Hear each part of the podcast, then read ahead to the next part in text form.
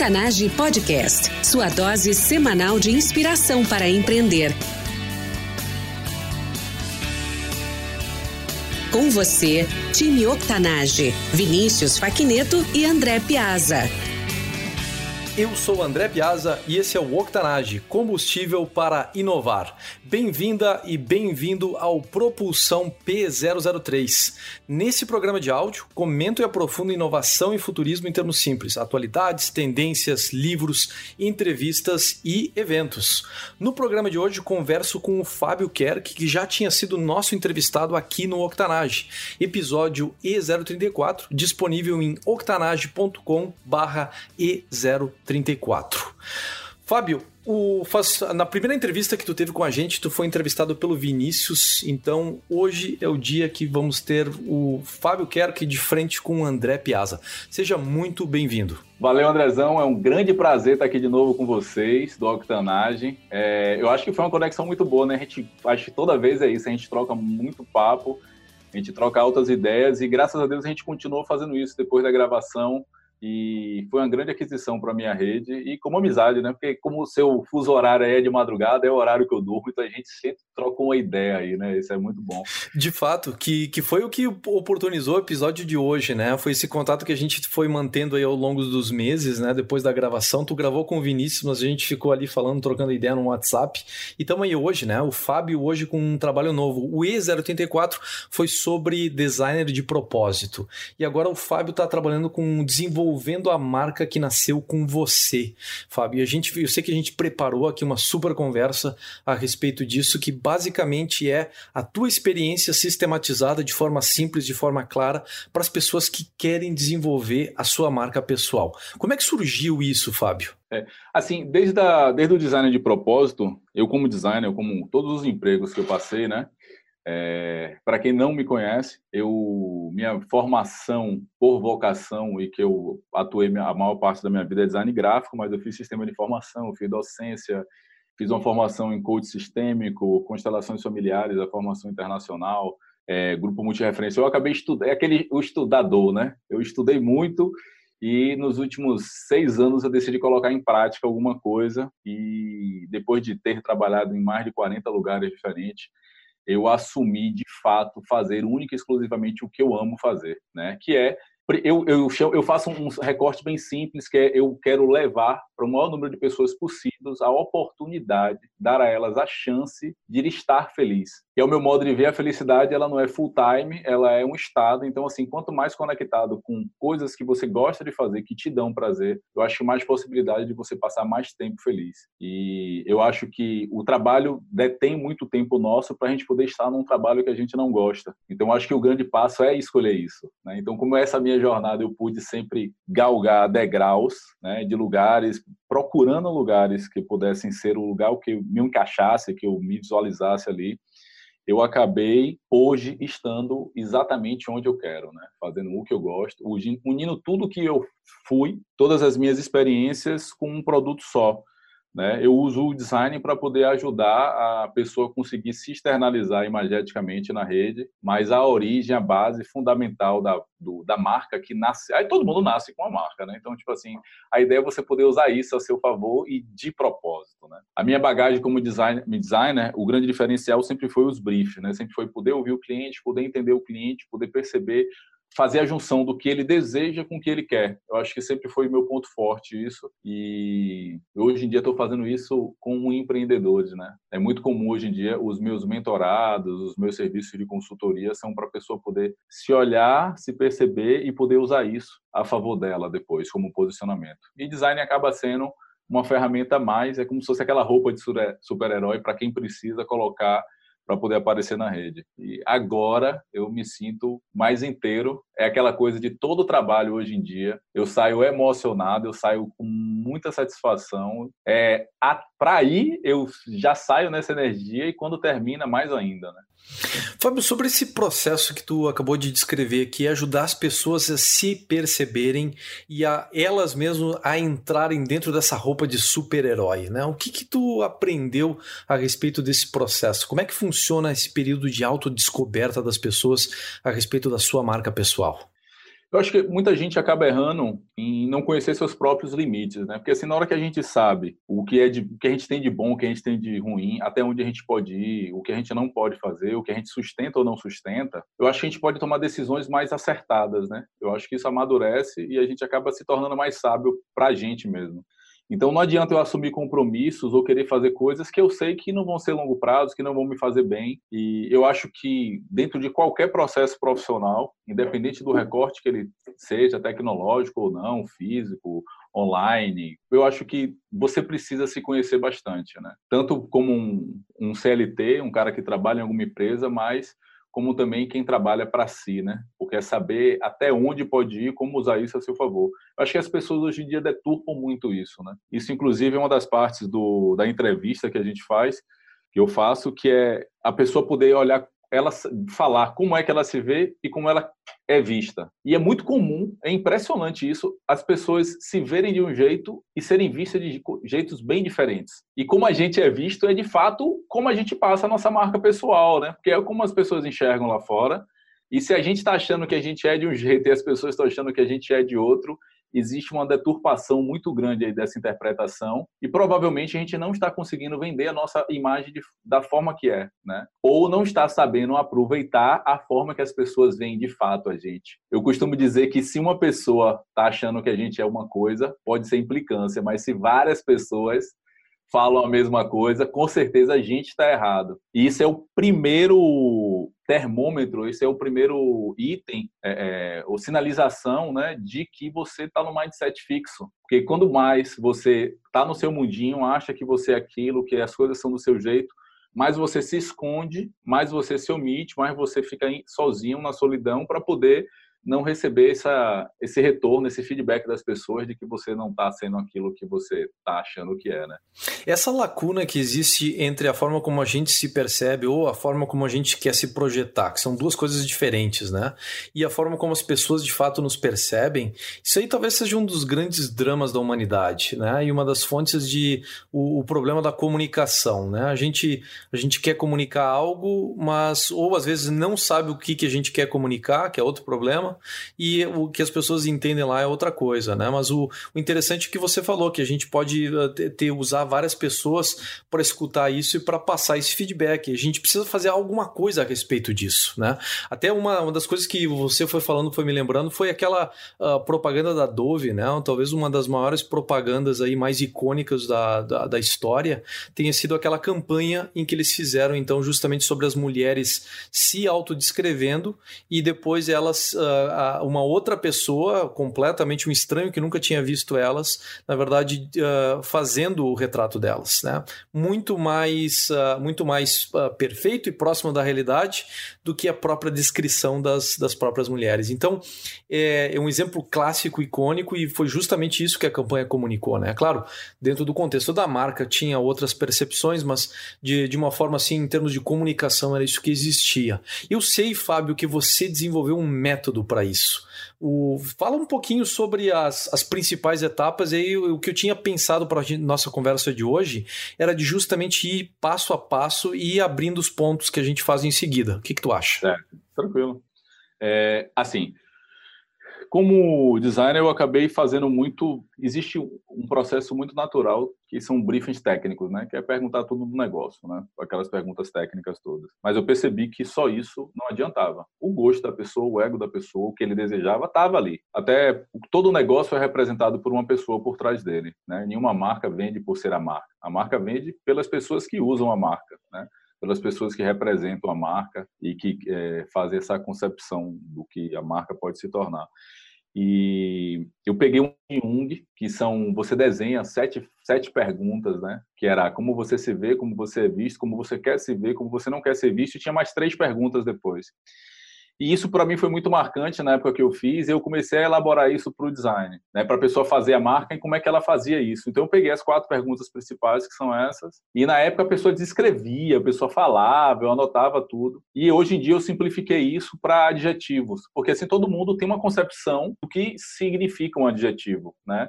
Minha filha de sete anos, ela consegue dizer o que é bonito, o que é feio, o que é alto, o que é forte, o que é fraco, o que é velho, o que é novo, ela consegue ter essa noção. E a gente tem isso. Então, o que é que eu faço? A pessoa com adjetivos, ela faz, responde essas perguntas com os adjetivos que vêm logo na cabeça dela, isso é muito importante, porque é o que não passa pela, pelo racional. E depois disso, eu faço o recorte das cinco palavras que mais representam essa pessoa como marca. E aí, todo o entorno do brand dela é em cima disso. Né? Então, tipo assim, a forma que ela se comunica, o produto que ela vende, é, o texto que ela escreve tem que transmitir pelo menos três dessas cinco palavras para poder ela mostrar o máximo do que ela é, né? Porque é comum eu falar assim, cara, eu sou um cara muito engraçado, todo mundo me percebe engraçado. É, mas eu, toda vez que eu escrevo, ninguém nota que tem uma graça ali. Por quê? Pô, eu não coloco um haha, não coloco um ré, um kkk. Porque assim, até isso tem vários tipos de risada, né? Tem um risos, o haha, o ré, que é mais é, sarcástico, né? Tem, tem vários tipos de risadas, tem vários tipos de emotions dando risada. E a gente não usa isso. Né? Então, tipo assim, em que ponto se perde essa autenticidade no online? É o que a pessoa, é comum a pessoa falar assim, cara, eu tive contato com você pelo WhatsApp, mas pessoalmente você é muito mais simpático. Né? Por quê? Porque você acaba não transmitindo de fato quem você é. E para isso a gente precisa aprender algumas ferramentas, principalmente nós que somos imigrantes digitais. Porque quem é nativo digital já é muito mais natural se utilizar de várias ferramentas. Né? É mais fácil as pessoas conhecerem ela de fato no digital e quando forem para o pessoal serem bem diferentes. Né? A autenticidade está mais ligada até no digital. Então, no nosso caso, o desafio é a gente levar o físico para o online, que é o que a gente tem a, já a essência nossa do contato direto da primeira impressão. E a primeira impressão é importante para porque assim, não tem naquele no, no, no, no, programa, tem lá clicando assim, é, explícito. É, é, é, eu vou fazer uma marcação aqui para a gente remover de repente um comentário ou outro aqui. E aí, assim, é, essa a primeira impressão as pessoas tiram da gente, inclusive até quando alguém fala de uma outra pessoa, né? Então, tipo assim, o cálculo é mais ou menos de um terço do segundo, são 300 milésimos de segundo para poder a pessoa ter uma primeira impressão nossa. Então, eu tenho uma primeira impressão sua no seu olá, te, te vendo, no seu olá por um áudio, no, numa pessoa falando de você para mim. Então, são várias formas da gente ter uma primeira impressão. Então, se a gente já estiver disposto a mostrar mais ou menos o que de fato a gente é na primeira impressão, se a gente conseguir isso, a gente abre portas para poder a pessoa se permitir se aprofundar e conhecer um pouco mais da gente, né? Aí eu acho que com esse brief, com isso, eu, eu acho que eu tornei isso um pouco mais simples para resgatar da pessoa e para poder mostrar para ela como usar.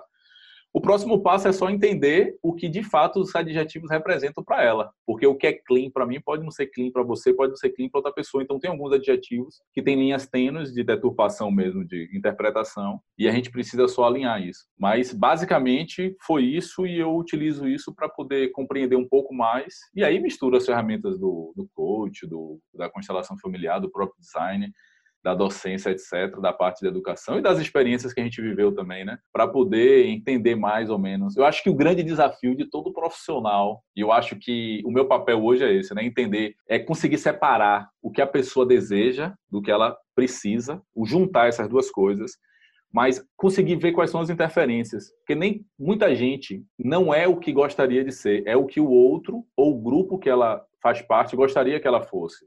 E isso cria o grande problema da pessoa não estar feliz com o que faz, né? Eu me tornei médico porque meu pai desejava que eu me tornasse médico. Não é meu caso, faria nunca medicina, mas assim, é... então existe muitas pessoas desse jeito, né? E aí se a gente percebe isso, quando você está fazendo o que você gosta, isso abre muitas portas. Isso de fato tem implicações práticas muito mais importantes e, e às vezes é bem mais sutil, né? É aquilo que você falou. Às vezes você acaba se moldando a, a, expectativas ou a exigências de um grupo.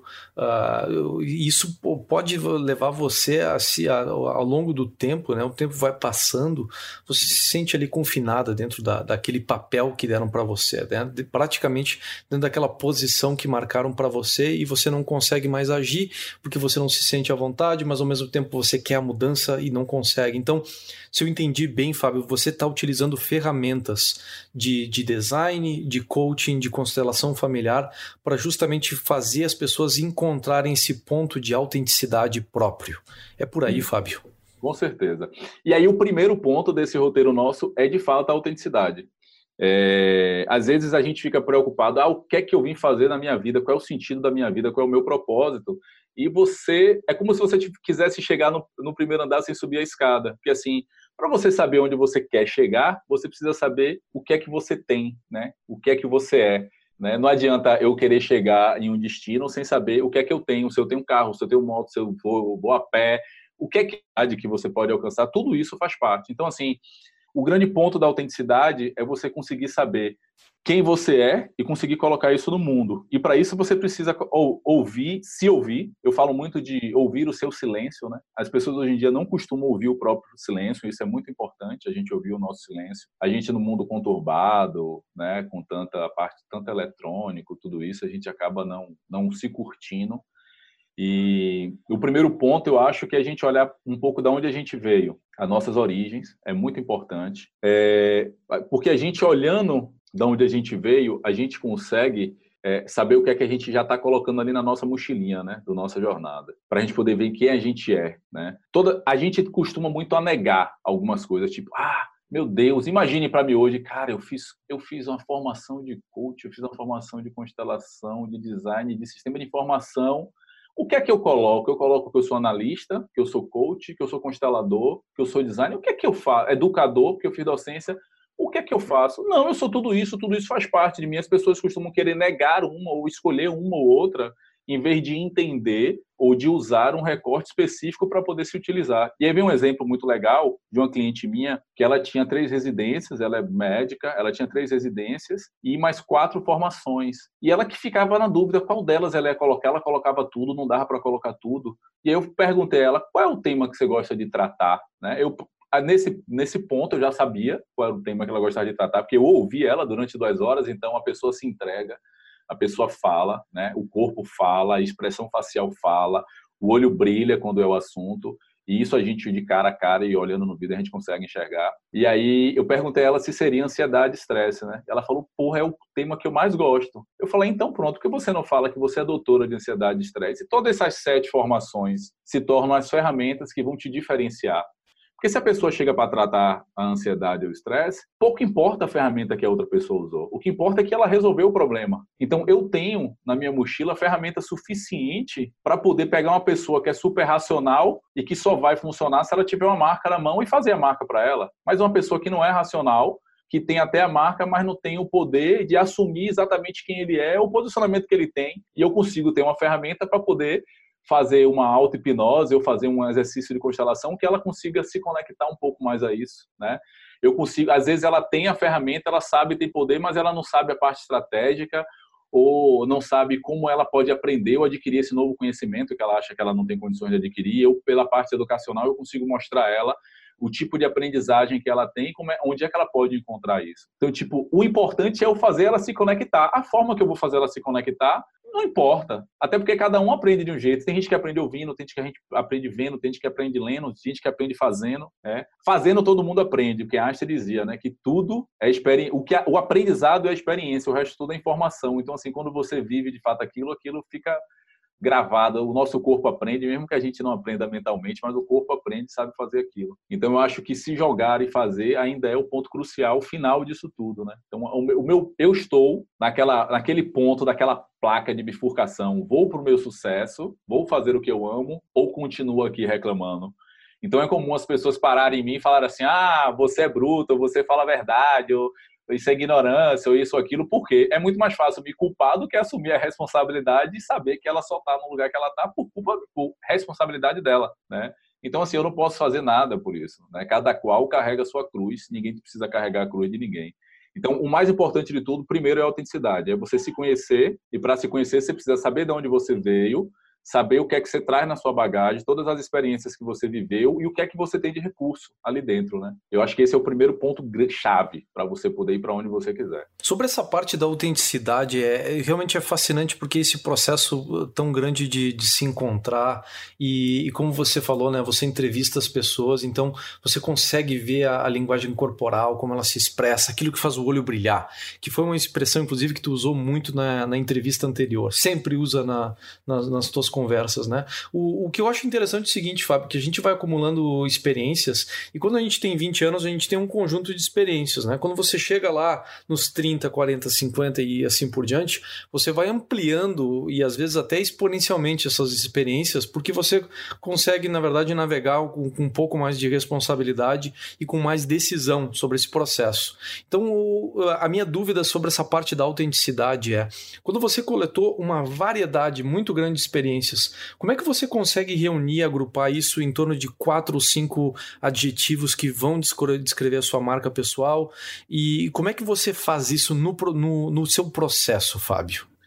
É, esse, no, nesse percurso das perguntas e de estar conectado com ele, de estar percebendo onde ele está confortável, onde ele não está, como ele está. Porque, na verdade, as perguntas é uma parte técnica, né? A grande viagem é você estar tá conectado com a pessoa ou não, está entendendo da história dele, porque, de acordo com a pergunta, está rolando papos paralelos. Ele está falando do negócio, ele está tomando um café com você, ou ele está conversando frente a frente, ele, o filho entrou na sala, ele está com o filho. Então, tipo assim, existe muitas coisas que acontecem que dizem muito da pessoa. E eu fico muito atento a esse extra, né? E a questão é que as pessoas não se dão tempo para olhar para si. Então, se eu peço para ele visualizar todos os papéis que ele viveu, em todos os grupos que ele passou a vida dele, qual era o papel dele familiar quando ele era pequeno, qual era a marca dele dentro da família dele, qual era a marca dele no meio do, do grupinho de amiguinho da escolinha, da escola quando foi crescendo, do, da, dos, dos amigos da comunidade, da rua, ou sei lá, do lugar que ele andava, do curso de inglês, disso, daquilo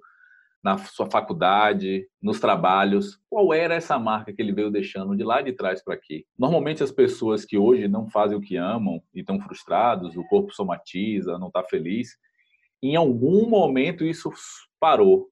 Então, na hora que ele começa a olhar, ele começa a ver, pô, é realmente, eu, quando era pequeno eu fazia isso, eu era feliz, gostava, tá? E depois, da adolescência, eu fazia isso, no trabalho da escola eu fazia isso, eu assumia tais responsabilidades, era feliz e tal. Em que momento isso parou, sabe? Na hora que você para para poder olhar um pouco para essa retrospectiva, na verdade, eu sou um mero condutor. É como se eu estivesse dirigindo um busão ali para poder ele estar tá olhando as coisas na janela e ele mesmo tirar as próprias conclusões dele, porque é isso que acontece, né?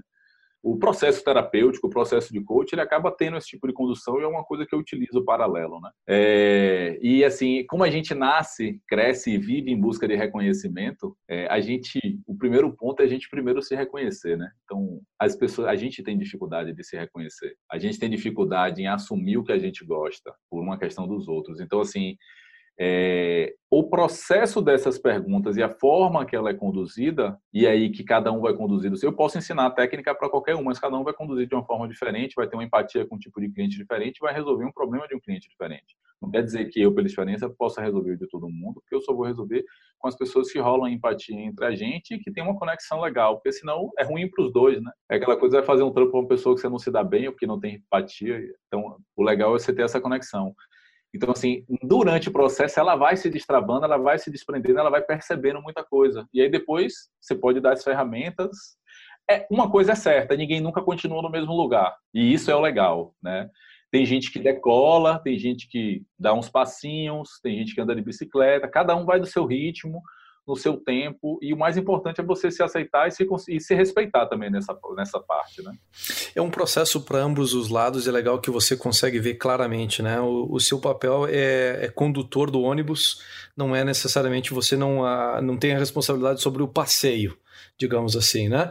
E, e, que o processo todo, a experiência toda está na mão da pessoa. É ela que escolhe se ela quer uh, curtir a experiência através da janela, se ela quer parar e falar, Fábio, só um pouquinho, vamos descer aqui porque eu preciso aproveitar esse momento aqui, essa hora aqui está tudo muito especial, né? Então a pessoa tem condições de criar a sua própria experiência e você sabe disso, que a experiência dela você não vai levar necessariamente nos lugares que você mais gosta ou nos lugares que você já conhece, né? Que é outro grande risco do processo de coaching, né? É realmente levar a pessoa aonde ela pode ir aonde ela precisa ir às vezes, e, e é isso que você está contando para gente. Então, uh, super descoberta dentro dessa etapa de autenticidade. O que, que vem depois disso, Fábio? É, depois disso, agora que você sabe quem você é, né, quais são as fagulhas ou as coisas que te davam prazer, ou como você é naturalmente, isso é legal que, tipo assim, às vezes você não trabalha meio travado, não sei o quê, mas no seu grupo você é super solto, você brinca, você não sei o quê. E às vezes a pessoa fala assim, ah, mas lá é tão diferente, né? Quando tá ali tomando uma com a galera e tal, porque você tá mais à vontade, né? Você é quem você é, você tá sem aquele, aquela trava na cabeça de fazer tipo, de ser bonzinho para todo mundo, de agradar todo mundo. E eu acho que se conectou a isso, a partir daí o passo é a gente saber para onde a gente quer chegar. Porque assim, na hora que eu percebo que quais eram os lugares que me faziam feliz quando eu era pequeno, nos grupos que eu passei, quais eram as atividades que eu fazia que me davam prazer. Depois que eu sei de tudo isso, eu posso pegar essa fagulha e trazer para a minha conexão atual, para onde eu tenho habilidade e para onde eu posso monetizar, né? Então, por exemplo, eu percebi ao longo da minha vida que o que isso permanece, isso nunca mudou, isso é uma coisa que eu trago. Eu gosto muito de trazer soluções para as pessoas.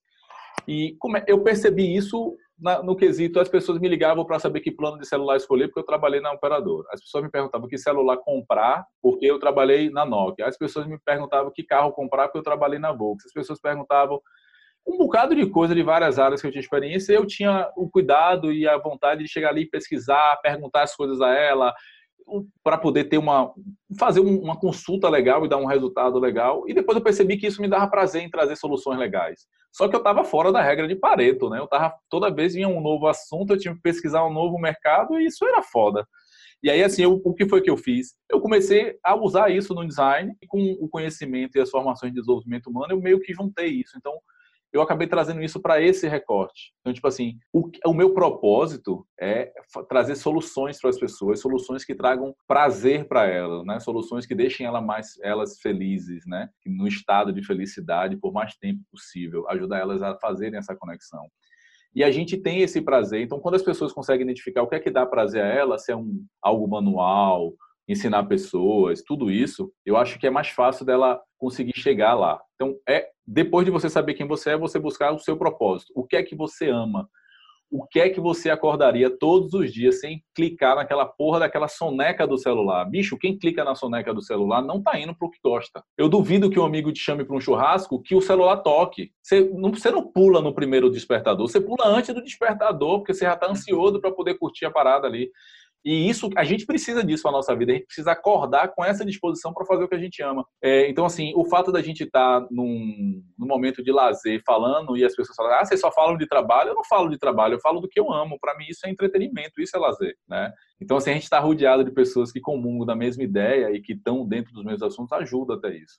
E aí você descobrindo o que você ama, aí você pode pensar no que você pode fazer pro resto da vida, né? Pensar em quem é que eu quero acordar todos os dias? Eu quero resolver o problema de quem todos os dias. Né? Eu acho, velho, o propósito é uma coisa muito legal e está na moda muito hoje pelo seguinte: nossos ancestrais é, tiveram que fazer por obrigação, não pelo prazer. Então a geração que vem seguinte, que é a nossa geração, tem a oportunidade de honrar eles fazendo o que a gente gosta. E a internet dá essa possibilidade.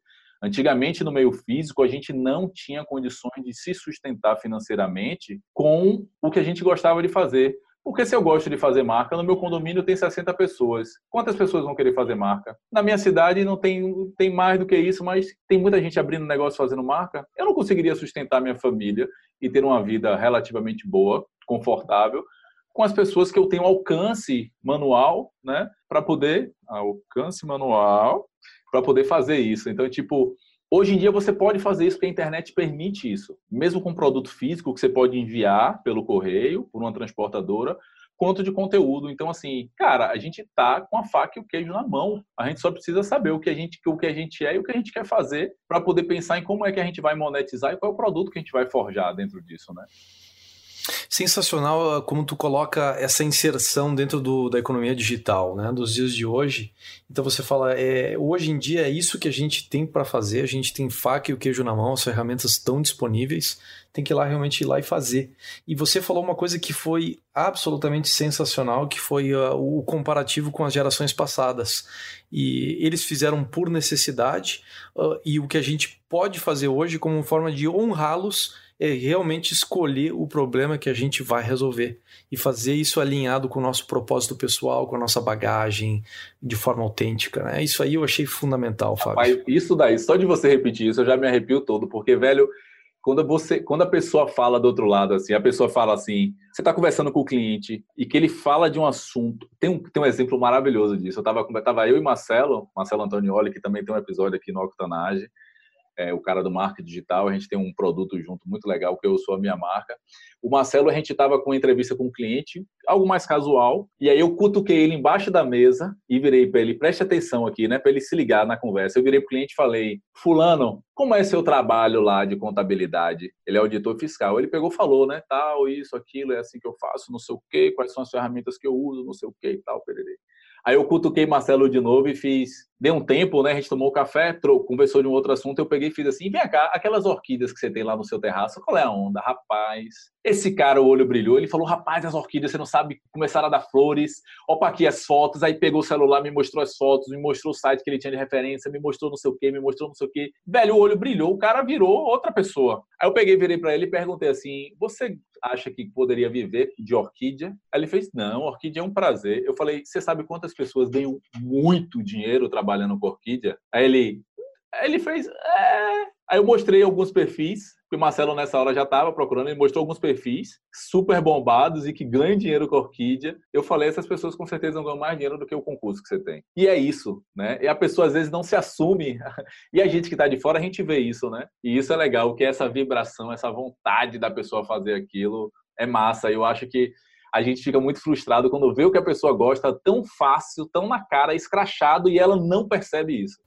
De fato, é muito mais fácil para os outros de fora conseguir verem isso com, com facilidade. Ainda mais gente que tem um olhar clínico que nem tu e o Marcelo, né? Então, uh, relembrando aí o grande Marcelo Antonioli, foi entrevistado pelo Vinícius aqui no Octanage, episódio E032. Então, octanage.com/barra E032, você escuta o episódio do Marcelo octanage.com/034 você escuta o episódio anterior do Fábio. E, e, e, legal que vocês dois juntos, essa dupla magnífica aí, tem esse olhar clínico, tem o processo, tem experiência para chegar, bater o olho e dizer: vem cá, você já considerou isso aí? Olha o trabalho que você faz nisso aí, olha as possibilidades. E aí consegue ajudar a pessoa a dar esse passo na, na vida dela, se é de fato a opção dela, né? Uhum. Com certeza. Fábio, então a gente falou de. Eu, eu, desculpe te interromper, mas eu, eu, ia dar sequência da, da, da, conversa aqui, falando sobre. Então, você falou sobre a autenticidade, depois uh, falou sobre o propósito e essa descoberta. Qual é o próximo passo, então, depois que você descobriu isso tudo a respeito de si mesmo? É, cara, o próximo passo é você assumir a responsabilidade. Porque assim, não adianta você saber quem você é, o que você quer, onde você quer chegar lá, qual é o seu propósito que você quer fazer pro resto da vida, se você não assume que você é o piloto do seu barco ali, da sua moto, da, você que é o condutor. Eu, eu vou dizer uma verdade aqui que para todos os ouvintes do Octanagem, ouça isso. Fique até chateado comigo, mas eu vou dizer aqui: se você não está satisfeito onde você está, com o que você tem, a casa que você tem, a família que você tem, o trabalho que você tem, quanto você ganha, tudo isso, a responsabilidade é sua. Não adianta você botar a culpa em seu pai, em sua mãe, no sistema, no governo, no seu chefe, em nada. O que a vida te deu, deixou de te dar, certo? A responsabilidade é sua, né? Quem pega o problema e faz dele uma solução é que tá andando. Então, tipo assim, sim, tá bom, tudo isso é motivo, tudo isso é desgraça, tudo isso aconteceu de mal da sua vida, e o que é que você vai fazer com isso? Vai ficar se lamentando aí? E aí tem um exemplo massa disso, do vitimismo, que hoje em dia existe uma geração de mimimi aí, que pelo amor de Deus, né? Gastando energia onde não deve, né? Eu acho que tem muita gente aí sem namorar na internet e não curtindo as coisas que tem que curtir, porque assim fica reclamando dos outros e né, fazendo um comentário ruim, criticando, xingando os outros na internet. Isso é muito fácil fazer online. E aí tem uma cena maravilhosa dessa que parte de uma frase de Bert Hellinger muito boa, do alemão, do pai da constelação familiar, e eu vou dar só o exemplo disso, que é tipo assim, na hora que você sai de casa, você tá saindo de casa, encontra no hall um vizinho, e aí você chega para ele e fala assim, Oi, fulano, tudo bem? Isso foi um exemplo que uma psicóloga deu, rapaz, em, um, em, um, em uma constelação que eu achei sensacional. É, ela, aí você encontra a pessoa e faz, oi, fulano, tudo bem? Como é que tá você? Aí outra pessoa fala assim, porra, tudo bem, tudo massa. Normalmente, a conversa se encerra aí. Ele tá bem, ele não precisa de mais nada. Ok. Aí, aí o que acontece, toda vez que eu falo ok, eu mostro a tatuagem no braço, ó. E aí, beleza. O outro exemplo é, a pessoa tá vindo, encontra a pessoa no hall, e aí, fulano, tudo bem? A pessoa, porra, não tá muito bem hoje não, acordei hoje com uma dor na perna aqui, tô, tô mancando. Aí, aí começa. Ou o que foi que teve, rapaz? Ah, foi não sei o quê. Ah, eu tenho até um amigo que pode resolver isso, vou lhe indicar, vou não sei o quê e tal. Rapaz, você começa a ter atenção à pessoa, ficar com pena dela, querer resolver o problema dela.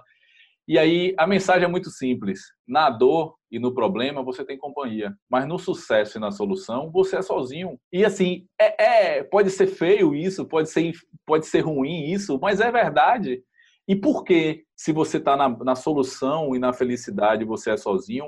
É porque você só precisa de você mesmo para ser sozinho. Você não precisa de alguém para ser feliz, de alguma coisa para ser feliz, né? Você precisa só de você mesmo. Se você está satisfeito com o seu acordar, com o seu olhar para o sol e tudo isso, você não precisa de ninguém para estar tá te falando que você está dividindo isso. Então, quando você está nesse estado, é legal. Né? Isso que Bert fala é massa, porque hoje em dia ninguém quer sair da zona de conforto, porque toda vez que ele falta, tem alguém que vai lá e dá. Quando você está na vítima, você está na reclamação, aí tem alguém que se preocupa, que quer fazer por você, que quer resolver, que quer te levar para ali, não sei o quê, tererê, e aí fica nessa do vitimismo, e aí, velho, você só afunda ainda mais, porque quem ajuda cresce e quem está recebendo ajuda diminui, né? Tem que ser sempre uma coisa equilibrada. Sempre buscando o equilíbrio, né? O, outra coisa sensacional que você acabou de dizer foi exatamente isso. Se, uh, na dor você tem companhia, no sucesso você está sozinho. Então é, é, bem curioso isso. E, e, assim, uma outra imagem que eu tenho bem curiosa é um, é um primo meu que falou que usa o Instagram então para conectar com as pessoas. E ele fala: olha, uma das, das coisas que mais tem sucesso eu quando eu faço uma, uma carinha um pouquinho mais triste, boto aquela musiquinha de fundo do, do Instagram, que tem ali automática, que é aquela musiquinha mais triste e tal e eu recebo uma avalanche de mensagens perguntando o que, que foi, o que, que aconteceu, por que, que tá para baixo e tudo mais. Então é, a gente estava rindo a respeito disso e ilustra, é, sabe, é, essa história que você está contando que de fato é por aí. Quando você assume a responsabilidade pessoal, é você e você fica sozinho nessa, nessa conversa, né? Então eu achei Aí, genial. A pergunta que eu faço para divisor de água dessa, nessa parte é assim: quem quer faz. Quem não quer, arranja uma desculpa. Qual dessas duas pessoas você quer ser? Porque assim, é muito bom você falar assim: ah, rapaz, meu filho hoje não sei o que, não sei o que. Véi, a desculpa só serve para você. Porque eu conheço pessoas que não têm braço, que não têm perna, que tá muito mais fudido que você, vai lá e faz. Então, tipo assim, não é o problema que você teve, foi a prioridade que você deu aquilo, o que você quis fazer, né? A gente fica se fraudando, a gente fica se sabotando o tempo todo, né? Então isso é massa, eu uso muito isso com as pessoas que começam a dar desculpa, é assim, porque não sou eu que tenho que assumir, a desculpa não é para mim. Eu acho que é melhor, inclusive, muitas vezes você falar assim: é, não, não fiz ou fiz, ou tá certo ou não tá, do que chegar. Imagine você. É uma situação. Você está esperando a pessoa, a pessoa atrasou muito ali, muito, e aí depois você chega, a pessoa chega já com um bocado de desculpa. Velho, eu não quero ouvir desculpa. Se você se atrasou, você chegou agora, vamos aproveitar já que você chegou para poder aproveitar o que a gente vai fazer. É uma necessidade só de quem viveu, não de quem está do outro lado. Eu não vou dizer assim, às vezes o problema, eu pisar numa pedra, tem uma dor para mim. Para você é completamente diferente. Né? Tem gente que perdeu um braço, é perder uma vida. Tem para outras pessoas perder um braço é um recomeço, é uma nova vida que ele está aproveitando ali. Então tudo é forma da gente ver. Né? Então eu, o ponto importante é assumir a responsabilidade. Porque na hora que você se culpa ou culpa alguém, você não sai do lugar. A culpa é um sentimento infantil, mas a responsabilidade é um sentimento adulto. Adulto não culpa ninguém ou não se culpa, ele assume a responsabilidade e faz o que cabe a ele fazer para resolver a situação, né? Por isso que a gente fala, ah, não fica remoendo o problema, parte para a solução. Vai adiantar o que eu estou discutindo aqui do porquê o programa do podcast não gravou, o microfone não era o certo, não sei o quê, porque foi culpa minha, porque você mandou, porque eu não peguei, porque não sei o quê. Meu irmão, o que é que a gente vai fazer para resolver? Acabou, né? E aí uma coisa massa da conexão, eu vou dar uma ideia legal que as pessoas estão aproveitando. A gente tem aquela teoria do carro branco de se conectar com as coisas boas. Tudo que a gente atrai, que a gente começa a pensar, mentalizar, a gente atrai pra gente. Eu digo teoria do carro branco é assim: na hora que você pensa em comprar um carro branco, você acaba vendo só carro branco na rua. Já estavam lá, mas você abriu a cabeça para aquilo. Então, a diferença da situação eu preciso alcançar 5 mil para pagar minhas contas no final do mês. Faltam cinco dias, eu só consegui três. Aí eu começo, cinco dias, eu não vou conseguir pagar as contas esse mês, eu tô lenhado, eu não vou conseguir pagar as contas esse mês, só faltam cinco dias, ainda faltam dois mil. Isso é um problema. Você está no problema. Agora, se eu penso, meu Deus, faltam cinco dias, eu ainda tenho cinco dias para conseguir os dois mil que faltam, eu ainda tenho cinco dias para conseguir o que falta. É diferente, sabe, a conexão. É o, é o mesmo assunto, é o mesmo problema, só que é um ponto de vista diferente. É um ponto de vista é, positivo, né? esperançoso. Né? Então, tipo assim, a gente precisa ver a parte boa das situações do que afundar e emergir nela ali na, na parte ruim. Então, assim, assumir a responsabilidade é o combustível para você onde você quiser. Excelente começo de. Na verdade, a gente não está no começo da conversa, a gente está aqui se encaminhando para o final, né? Mas o, você identificou seu propósito pessoal, você fez isso de forma autêntica, você assume a responsabilidade. E o que, que acontece, Fábio, em seguida? Em seguida, a gente. Você já sabe quem você é, o que onde você quer chegar você já assumiu a responsabilidade que só depende de você, aí é você fazer o recorte do que você quer fazer de fato, da habilidade, do que você vai monetizar, né? E aí aquela trilogia, o Ikigai, ele traz isso, né? Mas é um, é um, um gráfico que é a gente chama de ponto de tesão, né? É, Ana Tatiana Marques, ela fala do ponto de tesão, que é tipo, é a interseção do que você ama fazer, com o que você tem habilidade em fazer e do que você pode vender. Então, tipo, se você, se o que você ama fazer, você já tem habilidade, é só você pensar em como monetizar isso. Se você ama, mas não tem habilidade ainda, tá assumindo o que fazer, bem, habilidade se adquire. Tem vários estudos aí da quantidade de horas certas para você virar, inclusive, o fodástico da, daquele assunto, né? Acho que 1.500 horas, 10 mil horas, tem um tempo, tem um cálculo desse aí, tem vários livros que falam desse, desse cálculo, você virar expert no assunto. Então, assim, não é Malcolm, muito tempo. Malcolm Gladwell, ele fala em 10 mil horas para virar o expert no assunto, que é mais ou menos em torno de 3 anos pois é. trabalhando é. com o assunto, né? Então é... Eu... O que são 3 anos hoje em dia para um adulto? Passa até rápido, né? Então, tipo, é isso, né? A gente às vezes fica sem querer começar uma coisa nova por, por medo. Então, mas o ponto principal é o que você gosta. Porque se você não está no que você gosta, você não sustenta isso a longo prazo, né? Eu comentei hoje que assim existe várias formas. Uma é, uma você assume que você gosta e faz só o que você gosta na vida. Dentro disso vai ter responsabilidades que não são, que são meio chatas, burocráticas, isso daquilo que faz parte de tudo e isso é coisa do adulto, você tem que fazer. Só que o resultado disso é massa, porque tipo assim, é uma responsabilidade que você tem para poder ter liberdade para fazer o que gosta. Então, esse é um ponto. Você está fazendo o que você gosta, vai fazer só o que você gosta, gosta ganhar dinheiro que você gosta, acabou. Outra coisa é você encontrar uma empresa que te pague para você fazer o que você ama todos os dias. Não quer correr atrás de ninguém? Acha que não é bom vendedor? Porque eu acho que todo mundo é bom vendedor. Porque eu não conheço ninguém aqui que tenha indicado um médico para alguém e essa pessoa não tenha ido. Então ela vendeu o médico. Então, assim, ela é vendedora. Talvez ela não acredite no produto dela e não saiba usar isso, mas beleza. É o ponto de vista de cada um. Então, assim, mas você, se você vê a sua empresa como alguém que te paga, uma instituição que te paga para você fazer o que você gosta todos os dias, você está bem também, ok. E o terceiro ponto é o que você ganha. Você está num trabalho que você não gosta, mas você ganha o suficiente para promover e patrocinar você fazer o que você gosta. E aí vai naquela propaganda da Heineken antiga que o cara toma o choque na geladeira, mas depois ele pega a cerveja e bebe. Então ele esquece do choque, porque o resultado foi muito benéfico para ele. Então é isso. Você vai trabalhar feliz, porque você sabe que quando você sai, você vai fazer o que você gosta e aquilo está podendo te dar o sustento para você continuar fazendo o que você gosta. Então, tipo, são as três formas que você vê o seu dia a dia de trabalho, mas o que é que está por trás disso tudo? Você saber o que você gosta. Então, o work lover, que não é o workaholic, né? Não é o cara que tem problema no corpo, tem problema na vida, com os amigos, com os relacionamentos, porque trabalha demais, só vive para o trabalho, não vive para ele, é diferente do work lover. Work love é o cara que trabalha por amor. Então é um cara que, como eu, no final de semana está conversando o que é natural para mim e as pessoas estão achando que eu estou conversando de trabalho. E não é isso. Eu não estou conversando de trabalho, eu estou conversando do que eu amo. E aí o cara fala assim: ah, não gosto mais de ficar perto desse cara, porque esse cara só conversa disso. Eu digo, foda-se, porque assim, eu quero estar tá perto de pessoas que incendeiam, né? Rumi fala isso, né? Esteja perto de pessoas que tocam, que jogam álcool no seu fogo, né? E é isso, a gente tem que estar tá perto de pessoas que nos motivam. Se não são esse tipo de pessoa, sai fora, vá procurar aquelas cinco pessoas que fazem a sua média, né? Subir.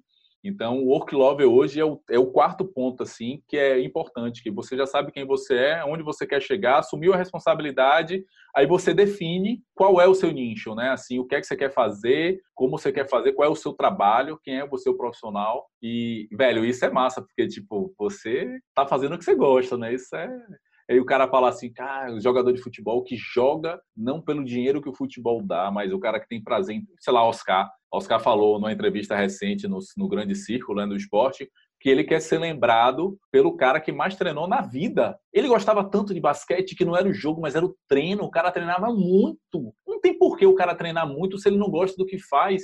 Ele gostava do que ele faz. E o que ele gostava do que ele faz? Ele gostava do que faz não no ponto de eu gosto tanto do que eu faço. No exemplo de Oscar, Oscar ele quer ser lembrado pelo cara que ele mais treinou. Né? Então, assim, por quê? Porque ele gostava do que ele faz. Então, assim, ele não estava olhando ele ser o melhor jogador do mundo, ele ser o cestinha da partida, nada disso. Ele estava olhando o dia a dia dele, que ele fazia o que ele gostava. Eu acho que a gente fica olhando e a gente se espelha nos outros, onde os outros estão. Então a gente fica mirando lá em cima.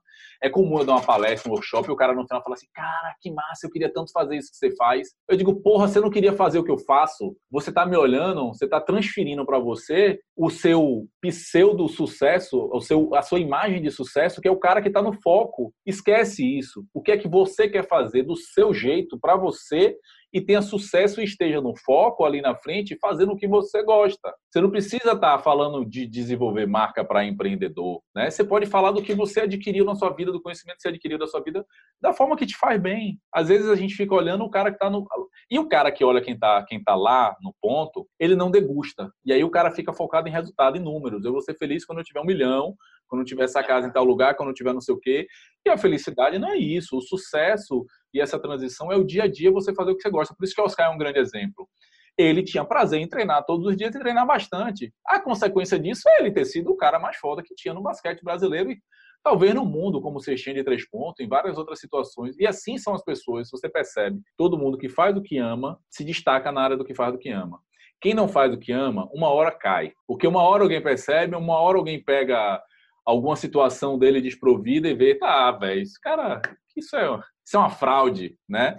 Não adianta. E isso é muito importante. Eu me preocupo muito com essa questão do andar como se fala. Na hora que eu dou um workshop eu falo que as pessoas precisam buscar a sua felicidade, na hora que eu chego em casa, algo que não está feliz comigo, tem alguma coisa errada. Então, eu só posso, eu, no meu ponto de vista, eu só posso me passar essa informação a partir do momento que eu também estou buscando ou vou conquistando. Porque a gente, a gente, a gente só precisa saber um pouco mais do que a outra pessoa para ensinar para ela. E é muito comum a gente atrair alguém para que queira resolver algo que a gente acabou de resolver nosso. Então, eu estou nessa busca incessante, vivo buscando as coisas que me fazem feliz, que me dão prazer. E, mais do que ninguém, se eu estou nessa busca, que eu já passei por tantas experiências, por que não dar os atalhos para as pessoas? Né? E aí, quem quer ouvir pode usufruir disso. Natural. Né? É engraçado que o desafio de 21 dias que eu faço, é, os depoimentos são maravilhosos que as pessoas às vezes fica chega pensando no conteúdo técnico e depois fala, poxa, por que dentro disso, um desafio de posicionamento, eu preciso visualizar meu pai e minha mãe e agradecer a eles? Porra, como é que você vai vir passar as etapas sem agradecer o que você está conquistando? Como é que você vai abrir espaço se você não agradeceu ainda o que está lá? Você ganhou a vida de seu pai e de sua mãe, não agradece a, isso? O que, é que você vai conquistar mais depois disso? É o mínimo. O grande presente que você ganhou, e é o maior presente que o universo pode dar a alguém, é uma vida. Você não agradece a seu pai e sua mãe por isso, você vai ficar o quê? Tá atrás do seu chefe, babão novo, para poder te dar uma promoção? Você primeiro precisa ir reconhecendo para poder ir colocando. E outra coisa que eu prezo muito é que você só pode ajudar os outros subindo. A ideia é você, você sobe um degrau e ajuda as pessoas a subirem. Você sobe um degrau e ajuda as pessoas a subirem. Você sobe um degrau, então é essa a função. E eu me sinto assim, eu me sinto tudo que eu faço para mim, como autodesenvolvimento, como percepção de mercado, tudo isso, eu sinto a necessidade de pegar as pessoas que estão logo abaixo e falar, vamos nessa. Tem pessoas que não querem, que não acreditam, que ficam lá, eu já me frustrei muito com os amigos que não me acompanharam no início, não acreditaram. Tem muitos que hoje chegam e falam assim: ah, vamos nessa também, me ajude aí para poder fazer isso agora. Aí eu digo: tá, beleza, começa fazendo isso aqui, que foi o que eu comecei. Aí ninguém quer. aí é fácil, né?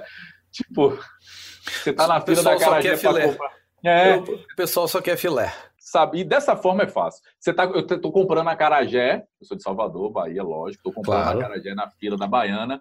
Claro. O menino chega e fala: Meu tio, me deu uma carajé. Eu falei: Vou fazer uma coisa melhor. Lá em casa, as folhas estão no quintal soltas. Se você for lá amanhã de manhã catar, eu vou te dar 50 reais, 100 reais. Ele, eu só quero uma carajé, não quero trabalho, não. Ah, meu irmão, para, velho é uma zona de conforto muito boa, né? Então, tipo assim, existe.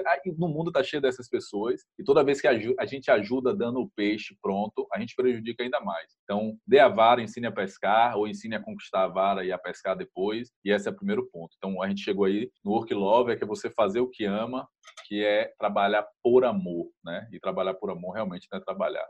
E o último ponto é o Love Nicho, né? É, eu não sei se existe esse nome, é um nome que eu já chamo há algum tempo, que eu acho que é o nicho do amor mesmo, sabe? Que é aquela coisa do quem é que eu quero acordar, que acorde do meu lado todos os dias. É o meu cliente ideal, sabe? Aquela personificação daquela pessoa perfeita que eu quero ajudar por prazer, né? Que eu não preciso ganhar dinheiro para ajudar. Se você ajuda, se você está conectado com as pessoas que você ajuda por prazer, que não precisa ganhar dinheiro para ajudar, cara, isso é sensacional porque tipo você vai conseguir sustentar isso e não demora você ser reconhecido e ser pago. E aí eu entro nos três pilares de sucesso, que é o reconhecimento, o prazer e o dinheiro. A gente busca sempre reconhecimento, né? A gente vai transferindo, a gente busca reconhecimento dos pais, aí transfere para namorada, namorado, para os filhos, para o chefe, para o mundo. E enquanto a gente mesmo deveria se reconhecer. É, isso seria mais fácil, né? Então, as, as, meditações, tudo isso ajuda um pouco a gente perceber isso. Mas, enfim, como a gente busca esse reconhecimento, na hora que a gente encontra essa pessoa ideal, onde a gente tem prazer em fazer por prazer, a gente dá a ela resultado, porque a gente faz de tudo por ela, né? E aí, assim, essa pessoa percebe. Você percebe qual é a tia que cozinha por prazer e qual é a tia que cozinha por obrigação. Você sabe qual é a diferença das duas, né? Você sabe o cara que está te vendendo um cachorro quente aí nos Estados Unidos por prazer e o cara que está vendendo para poder matar cachê, pô, né? É diferente. E o sabor é diferente. A vontade que você chega num cara desse é diferente. E esse cara que vende por prazer, ele vende muito mais e as pessoas indicam mais, velho, vai naquele cara que o cachorro quente dele é diferenciado, ele Exato. faz o que ele ama. Então, se você faz o que ama, automaticamente as pessoas reconhecem e velho e pagar é natural no final de tudo. Mas na hora que você coloca, como a gente começou falando lá na live, no, no podcast, desse, desse episódio, a gente no, já começou, se a gente começou pensando no dinheiro que a pessoa vai pagar a gente, como é que a gente vai poder entregar o que a gente ama fazendo o que a gente ama? Porque se a gente está pensando no dinheiro, a gente vai atrair quem pode pagar. E nem sempre quem pode pagar é quem a gente quer. Né? E aí eu, é, é, acaba se criando um, uma desorganização no sistema. Né? O natural é a gente fazer o que gosta, para quem a gente gosta. As pessoas vão reconhecer naturalmente. Que, se a gente faz o que a gente gosta, a gente não precisa que ninguém diga você é foda nisso. Se a gente está fazendo o que a gente gosta, é o que Oscar fazia, treinava todo dia. Ele não treinava porque ninguém virava para ele e falava assim: ah, você é massa, você bota para lenhar no basquete na cesta de três pontos. Não, ele treinava a cesta de três pontos porque ele porque gostava, ele gostava. cesta. Uhum. Né? Então, para todas as outras coisas da vida, tem vários exemplos desse. E eu acho que esse é o grande ponto, né? Que aí no Love Nicho, aí a gente vai ter aquela pular da cama para ver fulano, para ver fulana, para encontrar esse cliente. E isso é sensacional. Você unir o que você gosta de fazer com que para quem você quer fazer. Aí, amigo, a partir daí é o céu é o limite. O céu é o limite. eu vou fazer um resumo rápido aqui das coisas que eu aprendi contigo hoje, então. Uh, sobre esse tema fantástico e que tu fala com tanta propriedade, com tanta experiência, Fábio.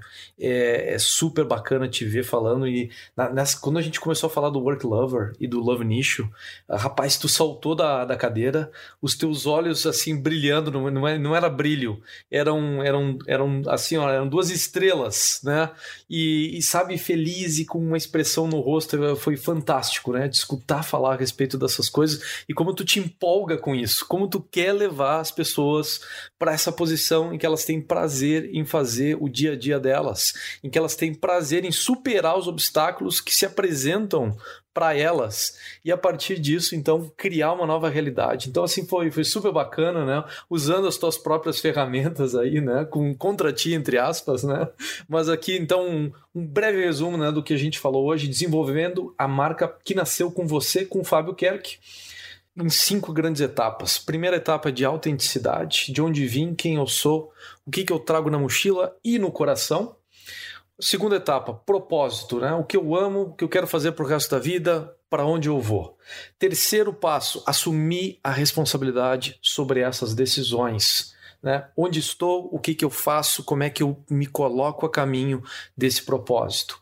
Quarto passo, work lover, palavra inventada provavelmente pelo nosso querido Fábio Kerk, trabalhar por amor em primeiro lugar. E aí, naturalmente, surge essa, essa expressão fantástica também, que é o love nicho, né? que é quem eu quero do meu lado todos os dias. Né? E reconhecer que se você achar a pessoa certa, que você ajuda por prazer, naturalmente você vai ser reconhecido e o dinheiro vai acabar surgindo por consequência disso tudo. Fábio, eu aprendi tanto contigo hoje, cara, como é que eu te agradeço? Ah, que é isso.